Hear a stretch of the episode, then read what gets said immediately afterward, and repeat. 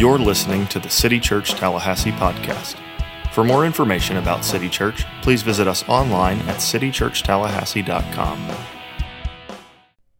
All right, well, greetings all and welcome back. I'm Joe Thigpen. I have Zach Meredith here with me. Just doing a little bit of a recap on this month's, February's readings. We're going to hit on a little bit of Genesis since we finished it this month and look at Mark and Romans and really reflect on those three questions that we've been training ourselves to ask when we read the scriptures together. That's what does it reveal about God? How can we praise Him for those things? And how does it impact our life? So, Zach, I'd love for you to help take us through this. So we'll start with Genesis. We read that in January, finished it in February. And I know you and I have talked a good bit about the story of Joseph. And so that was kind of the bulk of our readings in February. So talk to us a little bit about, in your reading, you know, what God was revealing about Himself and the story of Joseph and what we see at the end of Genesis. Yeah, for sure. The one cool thing that going with this Bible in a year plan and starting with, you know, Genesis 1 and just reading all the way through it, I kind of saw the story of Joseph differently than in the past. Like growing up, Joseph is one of those main Old Testament characters that we can kind of like pick the chapters of his life and take them out and just read those and focus on them. And, you know, kind of the hero of the story is Joseph and his faithfulness. And there's a lot of really cool little lessons about, you know, fleeing temptation, trusting in the Lord. The Lord's always with you, forgiveness, that sort of thing that really is attached to Joseph's story. But reading it this way, looking at it through like a 10,000 foot view of looking at the Bible and God's plan, we really see that the hero of the story is God using Joseph. And using him to sustain his people during famine. And Joseph is faithful. I don't want to take anything away from him, but really you get to see God's hand at work through Joseph to continue to fulfill his covenant, that to save the Israelites, to bring them into Egypt in good favor with Pharaoh at that time, not in Exodus, but at that time. So that was something that really stuck out to me when this time going through, starting with Genesis 1 and then chapter by chapter continuing along. Yeah, that's excellent. And the second question that we've been asking is like, what can we praise God for based on this? And there's a lot there that you're mentioning, but just when we think of our private prayer lives and being people that praise God in our prayer, how can people praise God for what they see in the life and work of Joseph? Yeah, I mean, we can look at Joseph as a great example of faithfulness, of trusting in the promises of God, and I think that, you know, as I look at Joseph and in my own life, I can thank God and praise God that if that's the same God that I serve, that I love, is the same God that Joseph served and Joseph loved, and God isn't changing. And God maintains his faithfulness to his covenant, his faithfulness to his people, that he hears our prayers. So really that's something that I can directly look at this story and just thank God for, that he is the same God. He's never changing, and he is faithful to his people. Yeah, that's excellent. I think of the line that Joseph said to his brothers. He said, what you intended for evil, God intended for good. And I think you emphasized that well, that we can trust him no matter where we are and feast or famine. Right, that we can trust God. So excellent. Next, just in staying in Genesis with Joseph, like how does this affect our lives? So like our obedience, our walk with the Lord, and our lives as Christians before others. What are some takeaways that we can have from Joseph and the end of Genesis? Yeah, I feel like I'm going to be a broken record and just kind of reiterate what I just said, but it affects our lives because like we know the love that God has for us. We know that no matter you know what situations we're in, like the verse you just said, you know, how many times do we see in the world today of people meaning harm or meaning to, you know, shut the church down or, you know, persecute Christians, silence them, like whatever that looks like. Like we know that God is working all of those things for His glory first and foremost, and we may not know what that looks like, but we can trust that God is doing that for His glory. I think that's encouraging. I think that's how that right there affects our lives pretty heavily. Yeah, no, excellent. And so moving now to Mark, so to the New Testament, so skipping over several 100,000 years of history of Israel and God's people to the Gospel of Mark. So we'd love to hear your reflections kind of similarly on those three questions, and we'll work through them one by one. Like what's God revealing about himself, certainly through the person and work of Jesus here. Yeah, I was going to say, where do we see God? Jesus. Next question. Great answer. Yeah. Sometimes the obvious Sunday school answer is the right answer. So, yeah, definitely we have to say that. So what can we praise him for? Yeah. Jesus. Yeah. How does that affect our life? Jesus. Amen. Next question. Next book. Romans. No, but take us through like some of your personal gleanings in the book of Mark to help us see like, and maybe even what's different from we would have read Matthew now and we finished Mark, just how those are two narratives that show us the personal work of Christ in distinct but complementary ways. So just take us through that, some of the things that you observed about what God reveals about himself and the work of Jesus. Yeah, of course. Well, the book of Mark was written to Gentiles and Romans, or in Rome. And so there is a heavy emphasis on God not only coming to save the Jewish people, but also Gentiles. And that's kind of like a strand that goes throughout the entire book of Mark. And I don't want to like jump the gun on this, but it kind of puts a nice ending to it with the Roman centurion at the crucifixion, like the guy who has no clue of the Old Testament and is like in charge of like killing Jesus essentially and like overseeing the death of Jesus, actually turns to confession of him as the Son of God. And so that's kind of like puts a nice bow on the end of Mark and in the theme of like, you know, Jesus came for the Jews also, but for the Gentiles as well. But Mark is really interesting because I think that it can be looked at as a, from an aerial view in kind of two sections. I guess chapters 1 to midway through 8 and then midway through 8 to the very end. Where at the beginning, the first half of the book, Mark really focuses on Jesus' divine authority. So healing, casting out demons, forgiving sins, having authority over nature, right? Calming the seas. And then in Mark 8, we see Peter's confession of the Messiah where Jesus is asking them, like, who do you think I am? Who do you say I am? And Peter answers him, you're the Messiah. And that's kind of this watershed moment to where everything after that is really like they're on the way to Jerusalem. So everything after that is Jesus as the suffering servant, predicting his death, telling what's going to happen. His disciples don't really get it at the time, kind of saying this is what the church is going to look like after I'm gone, and kind of his way into Jerusalem and to the cross. So I see, you know, I kind of see that. It's pretty interesting to think about, you know, we have the divine authority of Jesus in the first half, Peter saying, hey, you are the Messiah. And then Jesus is like, yes, now I'm going to show you what it looks like to be a believer. Because like the next section after that is like, take up your cross, or it's like self-denial, you know, what is it to gain the whole world but lose your soul? Mm-hmm. So there's this whole theme afterwards of a suffering, Jesus as the suffering servant, and then which all points to the cross. Yeah, excellent. So, and again, like Genesis and Mark, I mean, it's action-packed in many ways. Mark has you move really fast. Whoops, I had something, didn't mess anything up, did I, Jacob? Action-packed. Yeah. Yeah, that was for emphasis, totally on purpose. But you see the narrative move pretty quickly. Yes. And so it has you look at... It's the shortest of the Gospels. That's right. Right? That's right. Yeah. Nailed it. I knew that. But so similarly, like there's a lot there to praise God for, and seeing the work of Jesus certainly is our example, and his word and work and how he is a sacrifice for us. But what were some of the things that stood out to you? What did you find yourself praising God for as you were reading his word in Mark?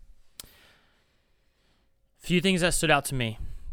Chapter 4, where Jesus is teaching using parables. And the chapter 4, verse 21 through 23. You probably know this from Sunday school. Do you want to sing it for us? Go for it. Hide it under a bushel. No, I'm going to let it shine. Right? Yeah? I don't know that one. It was on key, too. Yeah, you do. From Crestview, you know that. But as you know, I really, really like the way Jesus teaches in parables, and we see that in all the Gospels. But here, just using like using your light, not concealing the faith you have in God, but telling others. That was something that I really like. I kind of forgot about this section, this parable from like 10 years old, and then reading through, I was like, oh my gosh, like. how have I not remembered this? Like, this is something that's been instilled in me since I was a kid. So that was really something that I highlighted, that I was like, man, like, what, it started out as a silly song, but what a great, a lesson and reminder that is, that Jesus teaches us there. And then also I kind of already said it, but the taking up your cross is just always a great reminder that, everyone kind of tells us, the world kind of tells us to, define yourself, like, who are you? And a lot of times that looks like your job or your perfect family or your status in society and your friend group, and always trying to climb the ladder and achieve more and acquire more to live a good life. I'm not saying that possessions are bad, but when the goal in life is to climb the ladder and acquire all these things, that's where it becomes bad. And so, Jesus's reminder here of, like, whoever wants to save his life will lose it. Whoever loses life because of me and the gospel will save it. For what does it benefit someone to gain the whole world yet lose his life? Can anyone give in exchange for his life? I mean, at the end of the day, we're all going to stand an account of God, and the things that everyone tells us to acquire and to pursue and that are going to satisfy or not.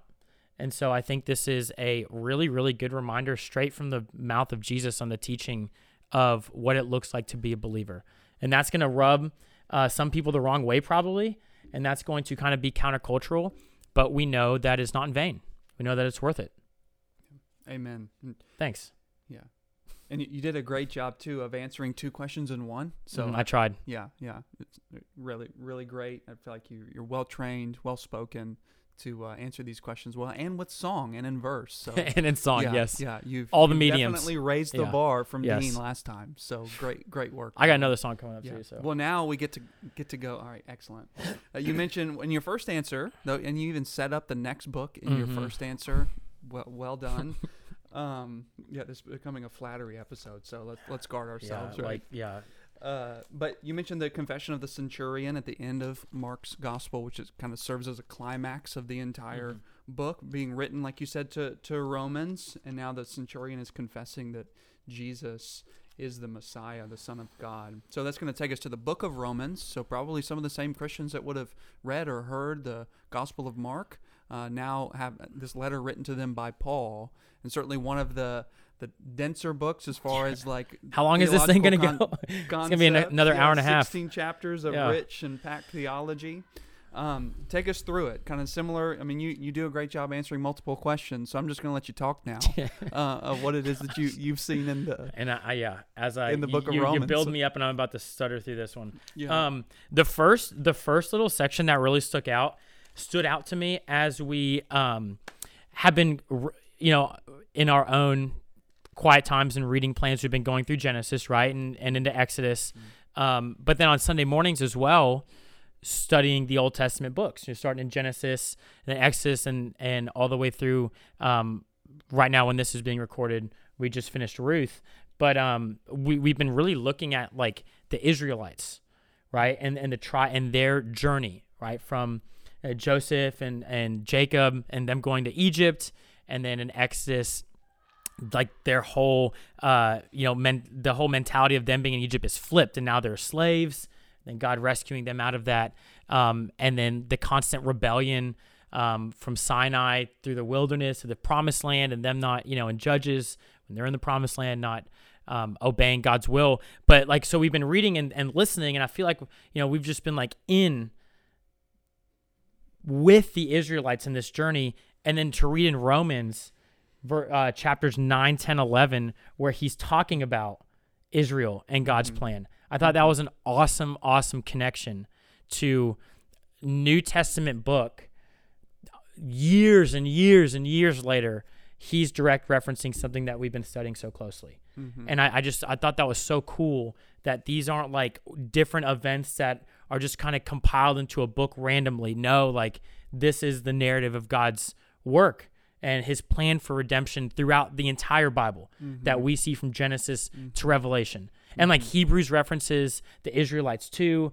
I mean, most of the New Testament letters reference all that stuff because it's such an important history in God, with God's people. So that was something that stood out to me a lot.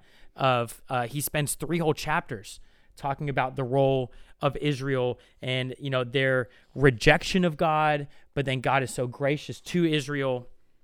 And so that was something that was really cool that I saw in Romans, just a little section of Romans. Yeah, that's excellent. Referencing the Old Testament and something we've been looking at closely, you know? Yeah, yeah. And I think that's something I was talking to my mentees this morning through CCU, and we're working through Romans and hitting on those same points that a lot of times when we read Romans, we can be mesmerized by the majesty of Romans. So like just the elevated language that Paul uses, the theology of Romans, and can miss how he's developing a lot of Old Testament themes. So that's a really great link. And the good news is we're going to read Romans again in this reading plan, or even if you haven't read it yet, we'll come back around to it probably in the fall. So based on that, I mean, there's a lot of rich theology. Again, similar question. Like, how can we praise God for what we see in Romans? There's a lot that takes a long time to think through. Like those same chapters that you mentioned, Romans 9, 10, and 11, can be challenging for some unacquainted with kind of Israel's history and God's work and plan of redemption, his covenants, and how it comes to a head in Christ. But there's certainly a lot to praise him for. So take us through that. What can we praise him for, and how can change our lives? Yeah, one thing that stood out, and I was actually listening to it. This is like a shameless plug. I'm not getting paid for this, but an app called Streetlights, and it's like almost a spoken word behind kind of like this hip hop beat. It's like pretty cool. So you got another song for us? Yeah, beatbox me real quick. I'm just kidding. But no, like the majority of Romans I listened to, and it was like a great way to take in something that I've read before, but to hear it like through a different medium. And one of the things that I've read a lot and actually preached on at youth on Wednesday night, but it just hit me, was in chapter 6, 7, and 8, talks a lot about the union with Christ and then the Spirit's work in us. And then more specifically in chapter 8, verses 26 through 30, where it just talks about how the Spirit helps us in our weakness. Even when we don't know what to pray, the Spirit intercedes for us on behalf before God. And I mean, that is just something that is like so applicable to like all of our lives as believers, as we go through struggles and we go through, you know, different seasons of life where maybe sometimes we just don't know what to pray, and we feel broken. And we know that the Spirit is talking like for us to God. He's our intercedes for us. And so that was something that as I was reading that, and then obviously Romans 8:28, and as it continues to go down, being, you know, predestined, those he called, also justified, glorified. Like we know that, you know, God has a plan for us. And sometimes that doesn't look like what we think it should look like, but we know for a fact that his plan is to glorify himself, and we have a role in that. And so those two things combined really hit me of, you know, oftentimes we find ourselves not knowing what to pray or what to say or how to respond.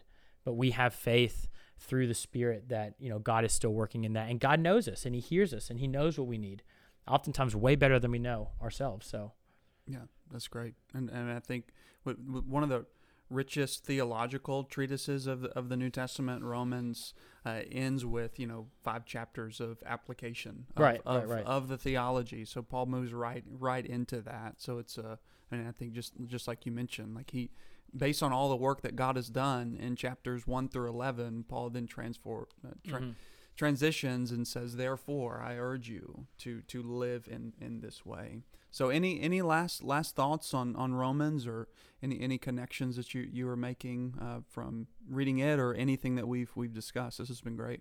Yeah. My mom used to tell me growing up, kill them with kindness. And so just, you know, if somebody's, you know, dogging you or talking trash or being mean to you, kill them with kindness. And I was like, okay, kill them with kindness. And then we read in Romans 12:21, do not be conquered by evil, but conquer evil with good. That's where my mom got it from. I thought my mom was like Shakespeare or something. It's like, oh, kill him with kindness. Yeah, no, it's a biblical truth. It's a biblical principle. So I just found that, like, that was one thing I highlighted. Like, mom, Biblical wisdom. Boom. Right there. Still learning from her wisdom. Still learning years from. Later. Yeah, that's. Kill him with kindness. Mom. Romans. God. Right there. But yeah, no, this has been a lot of fun. Thanks for having me. I hope to be on again soon. All right. We'll see. We'll see what everybody says. No, but thanks for the time, Zach. And yeah, I appreciate it. Thanks for joining. We hope to do these every month, just recapping. We know we didn't recap all the readings for this month, but really want to help introduce to some and kind of highlight some themes and books that we've read together. So we'll keep doing these, Lord willing, each month as we work our way through the reading plan this year. So thanks for joining. Grace and peace. Grace and peace.